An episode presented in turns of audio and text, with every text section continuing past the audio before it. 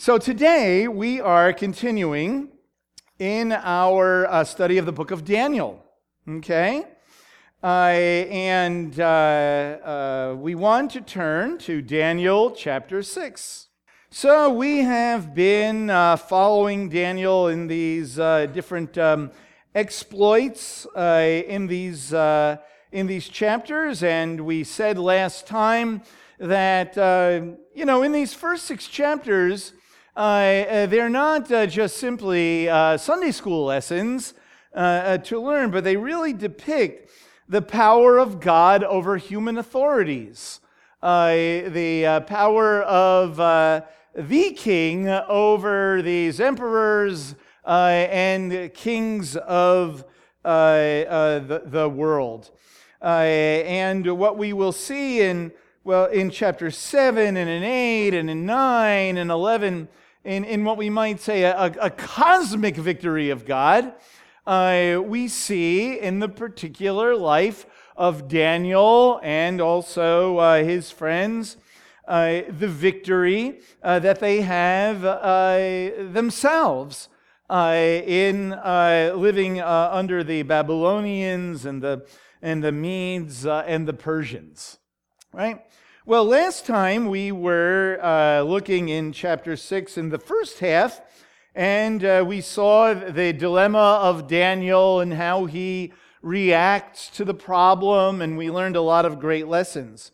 But now we want to look at the uh, second part of uh, uh, Daniel uh, chapter 6, okay, where Daniel is going to face the consequences uh, of his refusal uh, to ignore uh, to ignore his God, right? Uh, and uh, and so we uh, we're going to begin here in verse 16 of Daniel chapter 6. Then the king gave orders, and Daniel was brought in and cast into the lion's den. Right? The king spoke to Daniel your God, whom you constantly serve, uh, will deliver you. Okay? Uh, and a stone was brought and laid over the mouth of the den.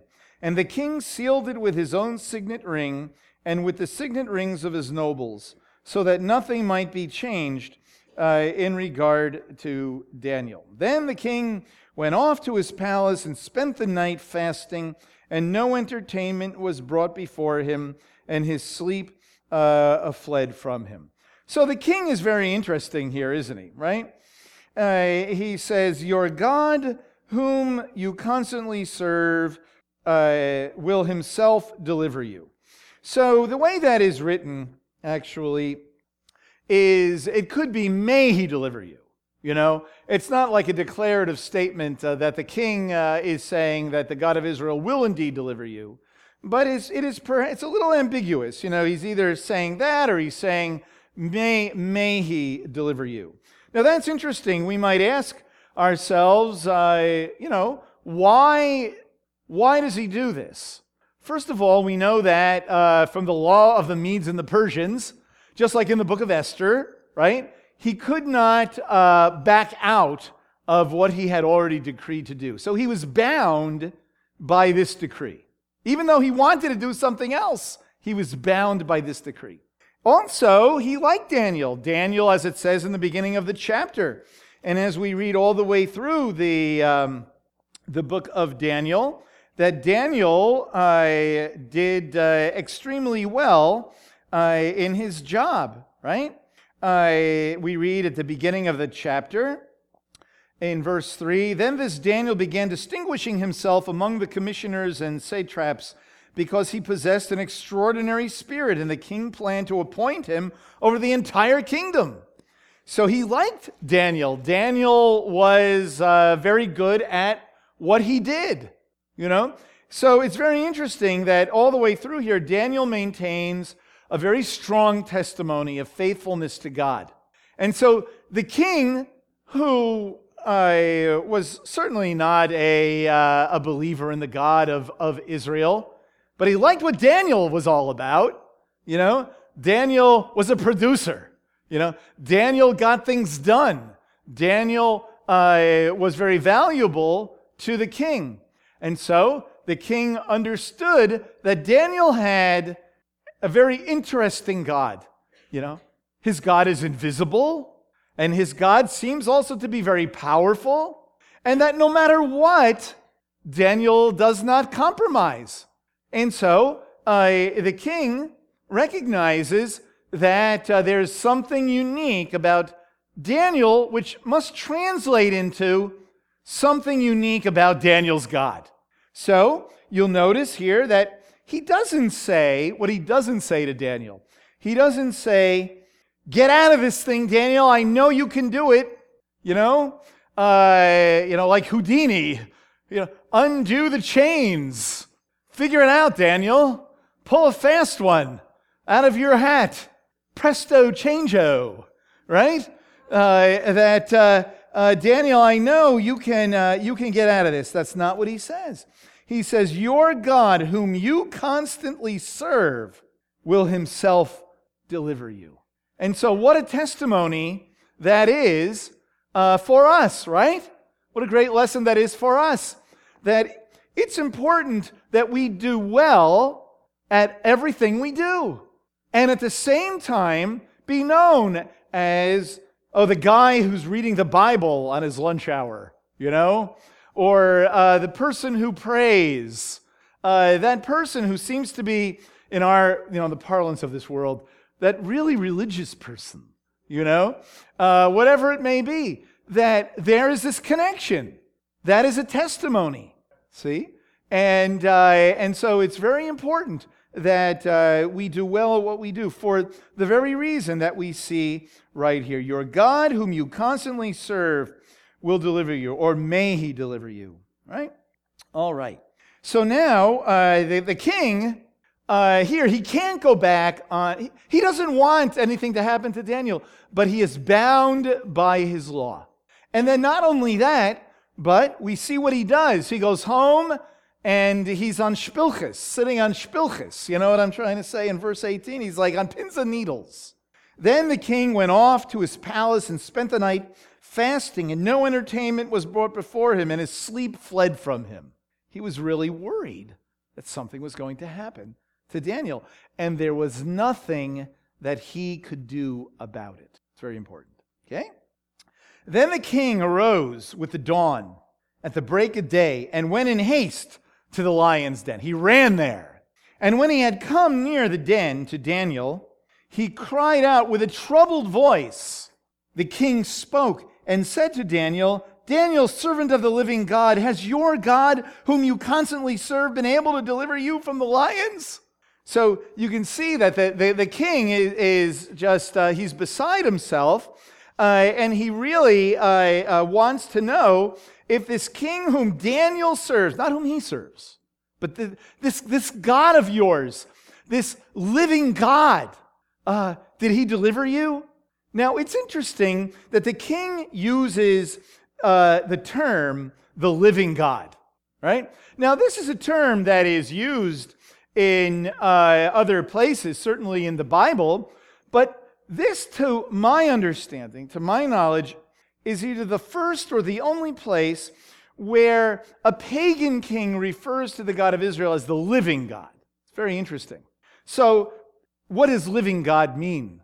You know, why, why do we have this term here? Well, it's interesting that uh, we can look at a number of uh, passages, and maybe we'll look at one or two here. But the phrase living God is used when, uh, in, in situations where we're concerned that something might happen, something is going to happen unless God intervenes in human history. Oh, living God, you know, uh, uh, deliver me. For example, in uh, Deuteronomy, Devarim, in chapter 5, in verse uh, 26, for who is there of all flesh who has heard the voice of the living God speaking from the midst of the fire, as we have and lived? Go near and hear all that the Lord our God says. Uh, then speak to us all that the Lord our God will speak to you, and we will hear and do it. And so, living God, the God who appeared, the God who showed himself, the God who made himself known.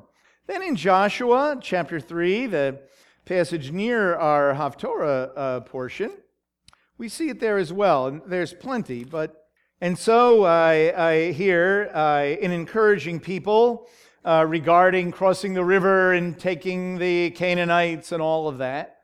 And Joshua said, By this you shall know that the living God is among you, and that he will assuredly dispossess from before you the Canaanite, the Hittite, the Hivite, the Perizzite, Girgashite, Amorite, and Jebusite. So the living God, the God who intervenes, the God who makes himself known, the God who delivers, the living God. In a fascinating way, that is the term that Darius uses when he approaches Daniel. Okay? Uh, again, he says, The king spoke and said to Daniel, Daniel, servant of the living God, has your God, whom you constantly serve, been able to deliver you from the lions? Again, the king can do nothing but hope that Daniel's God does something. Okay? Then Daniel spoke to the king, O king, live forever. My God sent his angel and shut the lions' mouths, and uh, they must have not harmed me, inasmuch as I was found innocent before him, and also toward you, O king, I have committed no crime. So that, that's very interesting what uh, he's actually saying here. First, he says, right after the, right after the king says, O servant of the living God, has your God, whom you constantly serve, been able to deliver you from the lions? Because he sure couldn't. Then Daniel says to him, O king, live forever.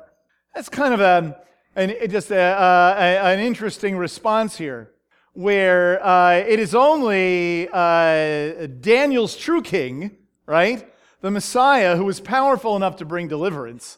But Daniel refers to Darius as as the king, O king, live forever.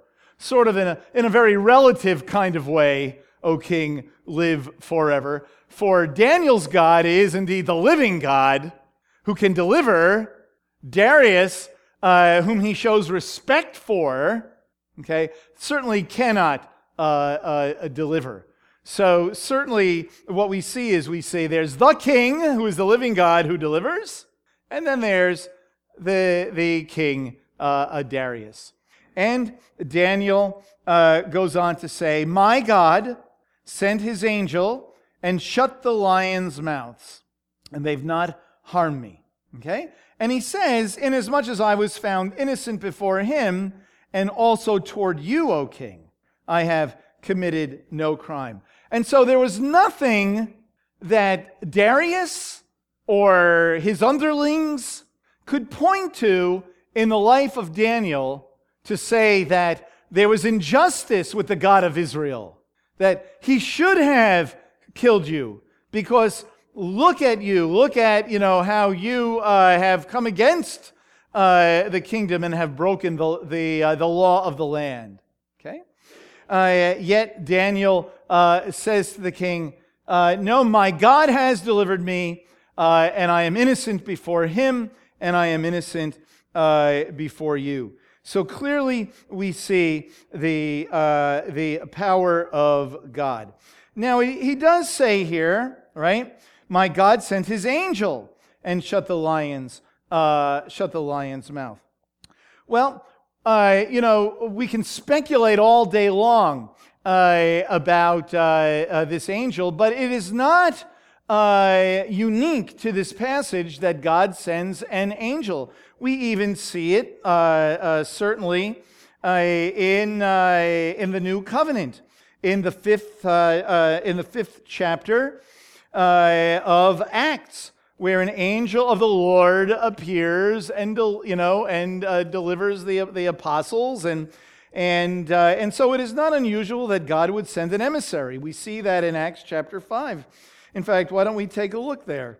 In Acts 5, in the Brit Hadashah, in verse uh, 17, but the high priest rose up along with all his associates, that is, the sect of the Sadducees, and they were filled with jealousy, and they laid hands on the apostles and put them in a public jail. But an angel of the Lord during the night opened the gates of the prison and, and took them out and said, Go your way, stand and speak to the people uh, in the temple the whole message uh, of this life.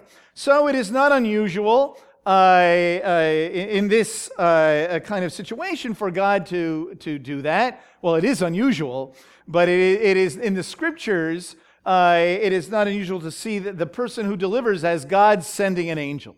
Okay? So clearly that's what we see. We might ask ourselves, oh, is this, you know, an appearance of, of Yeshua beforehand? as the deliverer? Uh, well, the, you know, it could be. The text doesn't say that.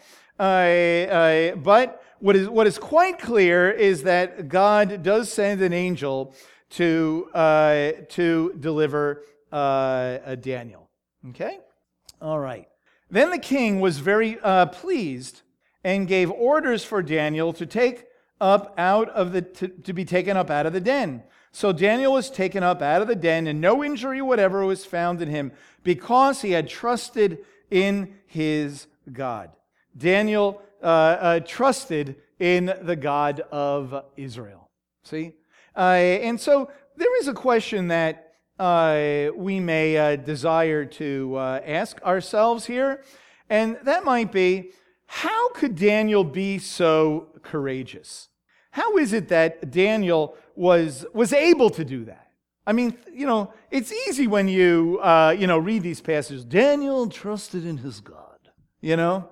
Yeah, well, that's great. But it's interesting that when uh, you and I are faced not so much with life and death, but with uh, uh someone uh, just saying something negative about us, uh, sometimes we ourselves could, could cower in uh, embarrassment or uh, we don't say something at, the, at the time and we go away and think, why didn't I say something? You know? What is it that gave Daniel such courage? Daniel had, and we, we see this from the first chapter on, Daniel had a cultivated life of devotion to God. This is not something that Daniel mustered up right then and there. This is a life that Daniel lived. And don't we see that in what Darius says to him? The God whom you constantly serve. Daniel was known as this, this person. Daniel was known as uh, the one who serves this God. Not only that, by the way, and I know that uh, some of you have been here for all of these messages, and you've you know, heard, heard a little bit of this. That is that Daniel is never called a Chaldean. Daniel's an old man already here. Daniel is well known. Daniel uh, has been serving already, uh, you know, uh, Nebuchadnezzar. Uh, he uh, has now, now he is serving Darius. There was even a, a, um, a king in between uh, Nebuchadnezzar and Darius. And, and so here is Daniel, uh, who is always the go to guy to interpret, interpret the dreams, the handwriting on the wall, uh, all of it. But he's never identified as a Chaldean, he's never identified as a Babylonian, he's never identified as a Persian. He is always that exile, that exile, Daniel, the Jew. And so Daniel uh, has, uh, uh, throughout all this time, maintained his, uh, his identity. He knew who he was.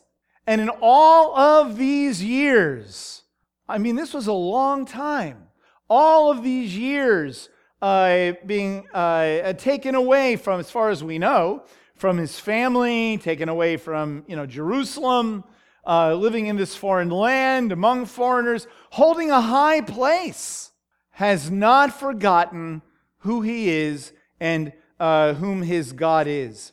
And by having that kind of cultivated life and knowing the reality of God, that God is indeed the living God, Daniel was able to face these kinds of challenges. And so for us uh, as well, how important, uh, how important is this? Uh, you know, uh, we had um, a few weeks ago Jen Rosner here. Maybe I don't know if anybody knows her, well, you know her if you were here, right? She was here for our uh, visiting scholar uh, symposium. And one of the, she talked about a lot of different things, but one thing that she talked about was a uh, book called The Spirit of the Disciplines uh, by Dallas Willard. And uh, that little book is just a fabulous, fa- fabulous little book that talks about uh, how to integrate our physical lives uh, with spiritual practices that when we engage in them build us up so that when the crisis moment comes, so that when the decision time comes, we don't have to muster it up, that uh, we have cultivated a life so that we can then, uh, as we are now in Messiah, uh, make the decision and do the right thing, you know? Uh, and those spiritual practices are very important. For, for some of us, we see them as an end unto themselves. For example, what, what are we talking about? Oh, like uh, praying regularly. You know, that's sort of a, sort of a universal discipline, right? Praying regularly, uh, reading the Bible regularly, right? We say, if I do those things, then I am walking with the Lord. As long as I do those things, then everything's okay, right? But in reality, all those things we do prepare us for the moment, for the crisis, for when the guy uh, in the other lane uh, cuts us off, you know, because God is always in the car, right? Uh, and uh, uh, regardless of uh, you know, um, where we are or what we do. You can't just simply muster it up at the moment. You know, th- that's not how it works. It's a cultivated life. And that's the kind of life that Daniel had, right? So I'd encourage you, by the way, to read that book. But uh, uh, it's very important for us, you know, to recognize that. That it's not a case where uh, I know the Lord, I said a prayer at some time in my life, and and eventually I'll get back to, uh, you know, uh, uh, going to services or reading the Bible. Uh, we really need to have that kind of cultivated life. And that is what we see here in the life of, of Daniel. And so he trusted in his God. He trusted in God. So for us, we need to say, yes, those spiritual disciplines. However, there's something else going on right? Uh, and that is the coming of the Messiah. Uh, you know, when Yeshua uh, rose from the dead, when Yeshua died for our sins and he rose from the dead, that was, uh, that was the, the beginning of, of the end, we might say, right? And when we embrace Yeshua uh, into our lives, we participate in that resurrection life. Uh, uh, certainly, uh, not completely, that we await for with the, uh, you know, the, the uh, bodily resurrection to come, but we participate in that today. In fact, we read in a lot of places in the New Covenant that he is the first fruits of that resurrection. At the beginning, when uh, we read of uh, Peter preaching in Acts chapter 2, uh, he talks about uh, Yeshua uh, and the result of, uh, of his death. in Acts chapter 2, in verse 22, he says this, and this really is, and we might say, the fulfillment of what we read about Joseph and what we read about Daniel, you know, of, uh, you know, you meant it for evil, but God meant it for good, and all of that. But in Acts chapter 2, we read in verse 22 Men of Israel, listen to these words Yeshua the Nazarene, a man attested to you by God with miracles and wonders and signs, which God performed through him in your midst, just as you yourselves know.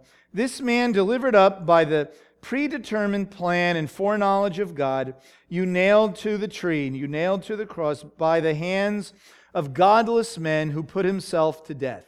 And God raised him up again, putting an end to the agony of death, since it was impossible for him to be held in its power.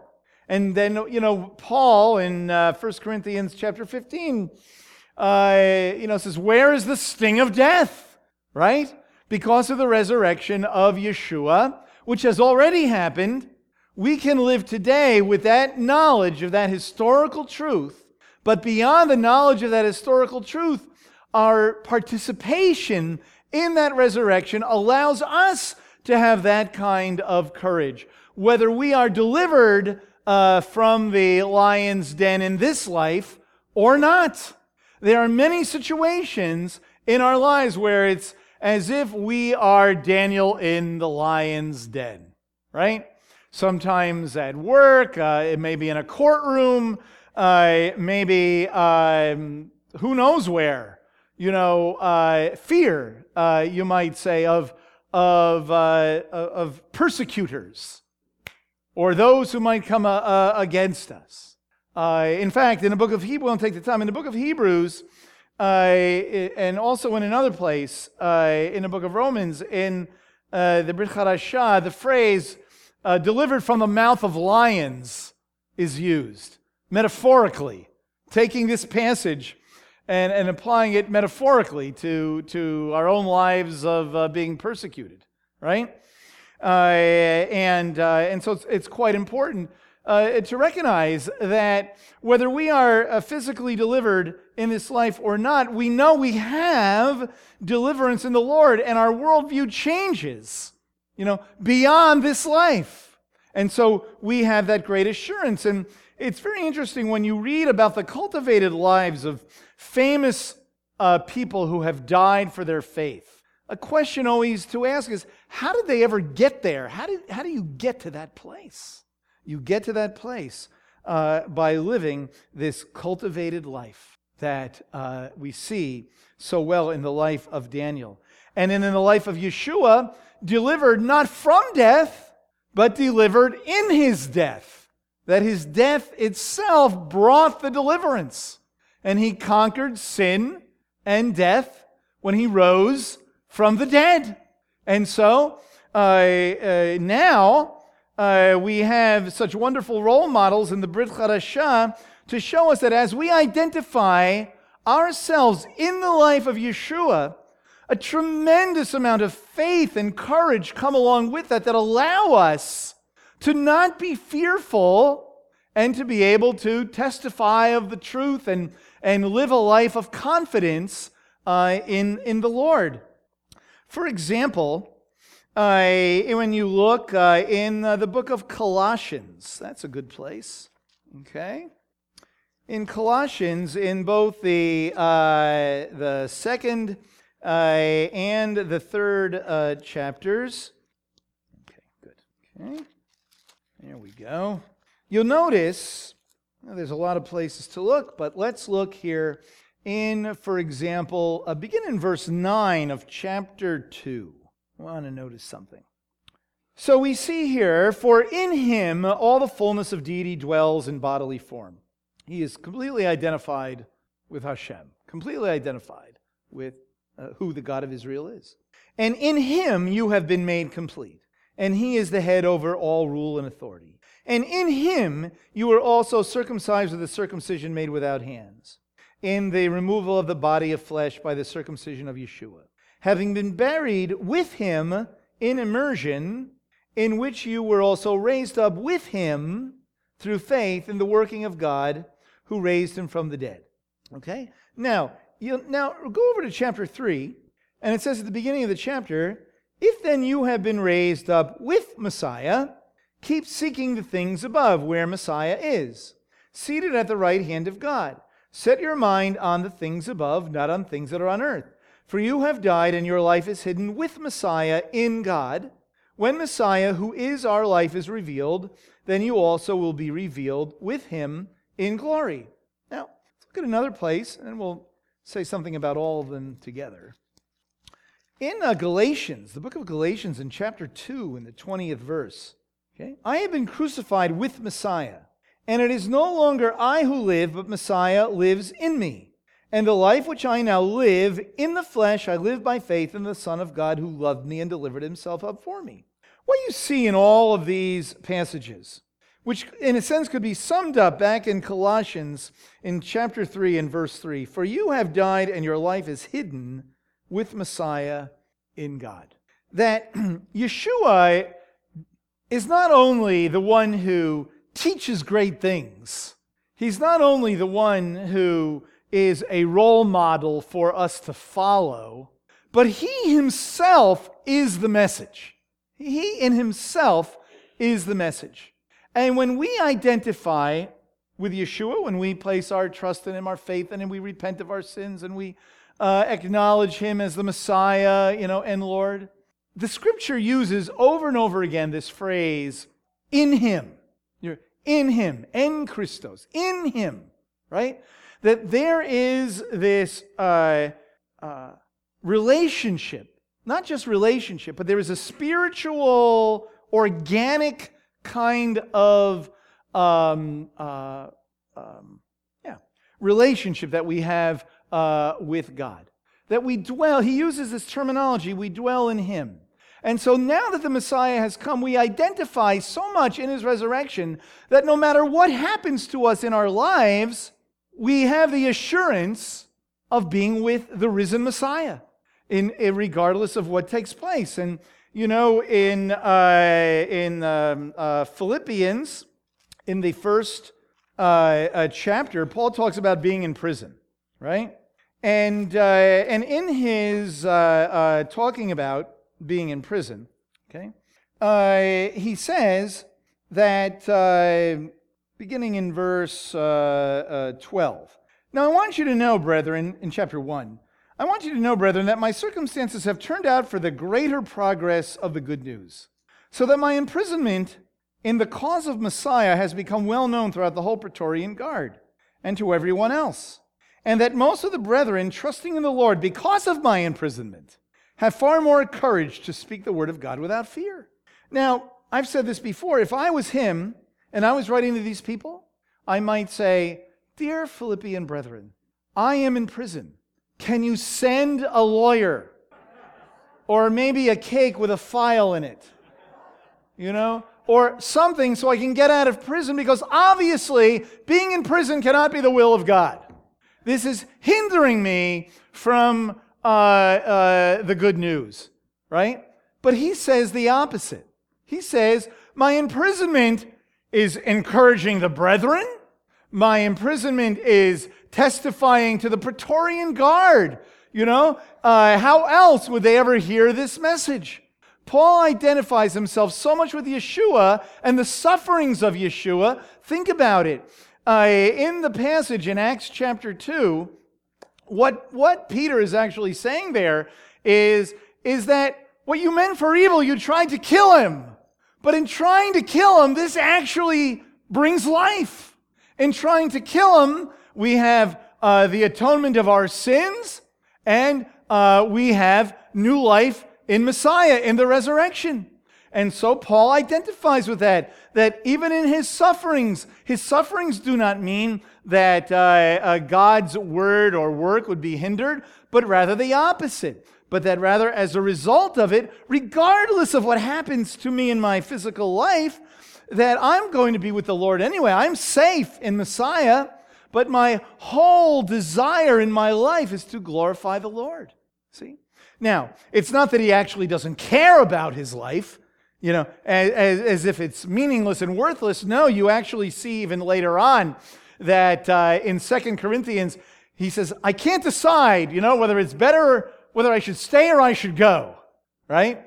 Because he, he knows that certainly there's value in his life, but yet he is not afraid of the, li- of the mouth of the lions because he knows that his Redeemer lives, like Job said, right?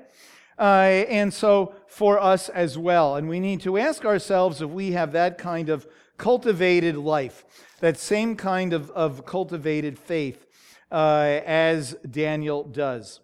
One of the things that Daniel did know already, though, you know, prophetically speaking, Daniel already knew because he had interpreted Nebuchadnezzar's dream, right? And also the handwriting on the wall and all of that. Uh, Daniel knew that in the end, the kingdom of God wins out. That he knew already. and as we'll see in you know uh, the next chapter and so on. So Daniel had, even though he had not seen it nor experienced it uh, via something as spectacular as the resurrection of the Messiah, he knew the hope. He knew what the prophet said. He knew that there was indeed going to be some kind of future.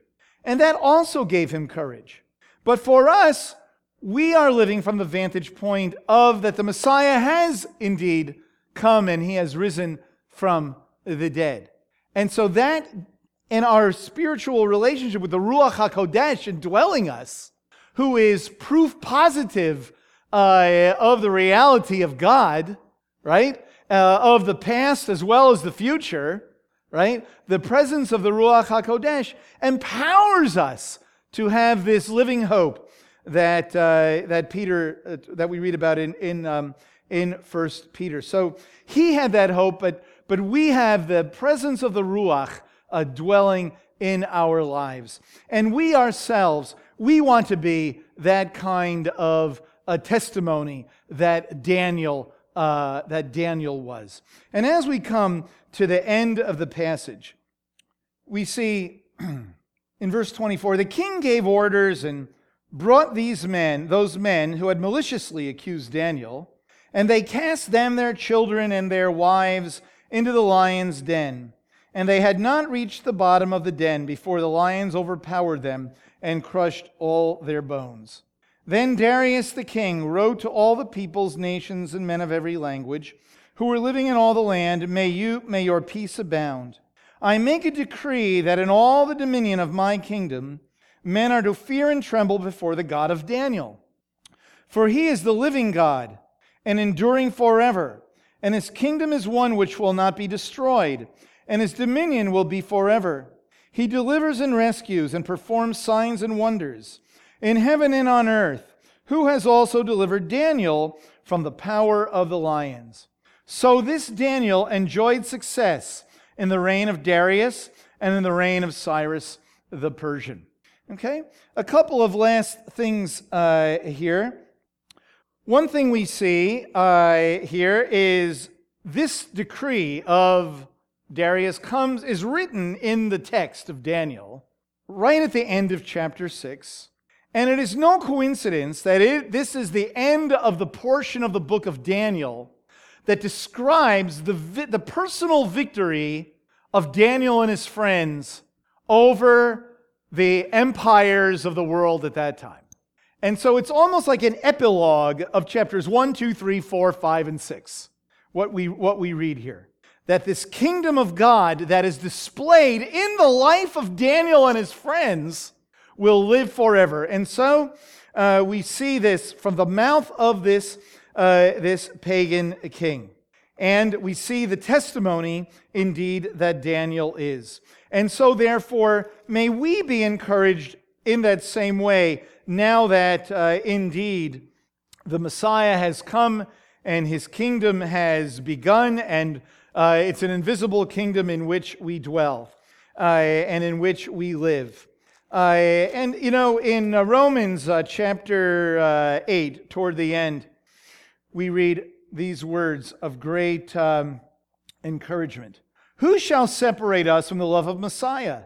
Shall tribulation or distress or persecution or famine or nakedness or peril or sword, just as it is written, For thy sake we are being put to death all day long. But we considered as we, we were considered as sheep to be slaughtered. But in all these things we overwhelmingly conquer through him who loved us. So I am convinced that neither death, nor life, nor angels, nor principalities, nor things present, nor things to come, nor powers, nor height, nor depth, nor any other created thing shall be able to separate us from the love of God which is in Messiah Yeshua, our Lord. What a great word of encouragement uh, to us uh, today. And isn't it interesting? The, at the very end, the very last verse of chapter 6, where he, so this Daniel enjoyed success in the reign of Darius and in the reign of Cyrus the Persian. So Daniel enjoys success in the reign of Nebuchadnezzar. Daniel enjoys success in the reign of his grandson. He enjoys success in the reign of Darius, and he enjoys success in the reign of Cyrus. They all go, but Daniel continues to enjoy success. It doesn't that just epitomize uh, the history of, uh, of our people, right? That uh, perhaps being taken in persecution, uh, living amongst foreign empires throughout the world, but empires come and empires go, but still the Jewish people remain, just like Daniel, right? And so we see uh, in this chapter the weakness of the, the, the king of a powerful world empire when compared to the king of Israel. And, you know, may we live with that truth. Uh, and may we be able to have that kind of confidence, regardless of consequences and outcomes. We know that God, the God of Israel, will never leave us nor forsake us, and in Messiah we will live in him forever. Let's pray. Lord, thank you, God, that we can have uh, this kind of uh, this kind of assurance, Lord.